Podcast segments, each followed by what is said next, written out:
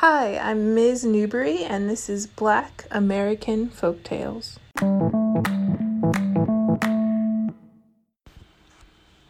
Two colored men were talking to themselves. One was a farmer, the other had quit. He said he wasn't going to farm anymore. There were too many ifs and its. The ifs were if the boll weevils don't eat it up, if the worms don't eat it up, if the drought don't come, he'll make a good crop for the man to take with the pencil and pad. The its were to plow it, to plant it, to chop it, to poison it, to pick it, to weigh it, haul it to the gin, sell it, and the man behind the desk take it.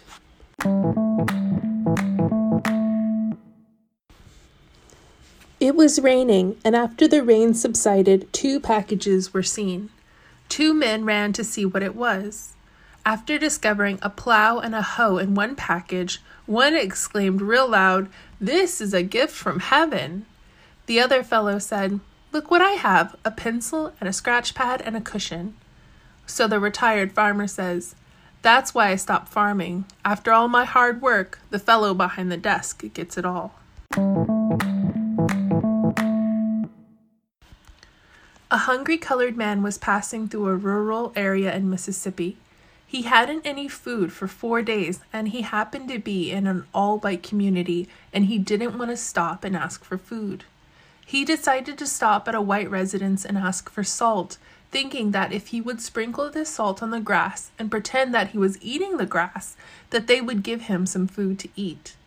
So the white lady brought the salt to the gate, poured it in his hand, and he started sprinkling the salt on the grass just outside the front gate, which had recently been mowed. The lady asked what he was doing that for. He said, Oh, miss, I'm so hungry. I thought I'd eat some of this grass, and the salt makes it taste better. The white lady said, Poor old thing, come around the house to the back. And going around the house, he thought his trick had worked. The lady went through the house and met him at the back door with the salt box. She said, Go over to this corner of the yard near the peach tree. There's some taller grass over there.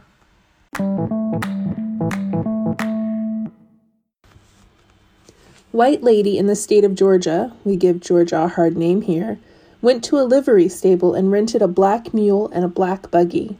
She went out for a drive round the skirts of town. Mule saw a book of paper and he ran away, broke her leg and arm. They executed the mule, sentenced the buggy to a lifetime in the state penitentiary, fined the harvest over to the circuit court.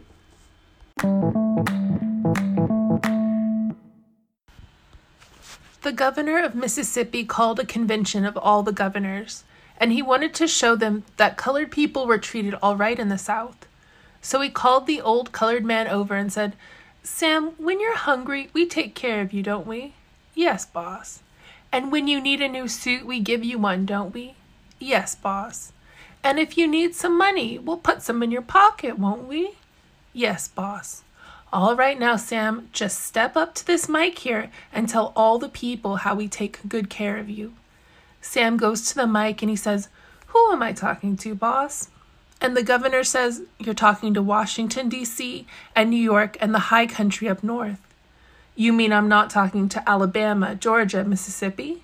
No, Sam. So Sam hollers into the mic, Help, help, help!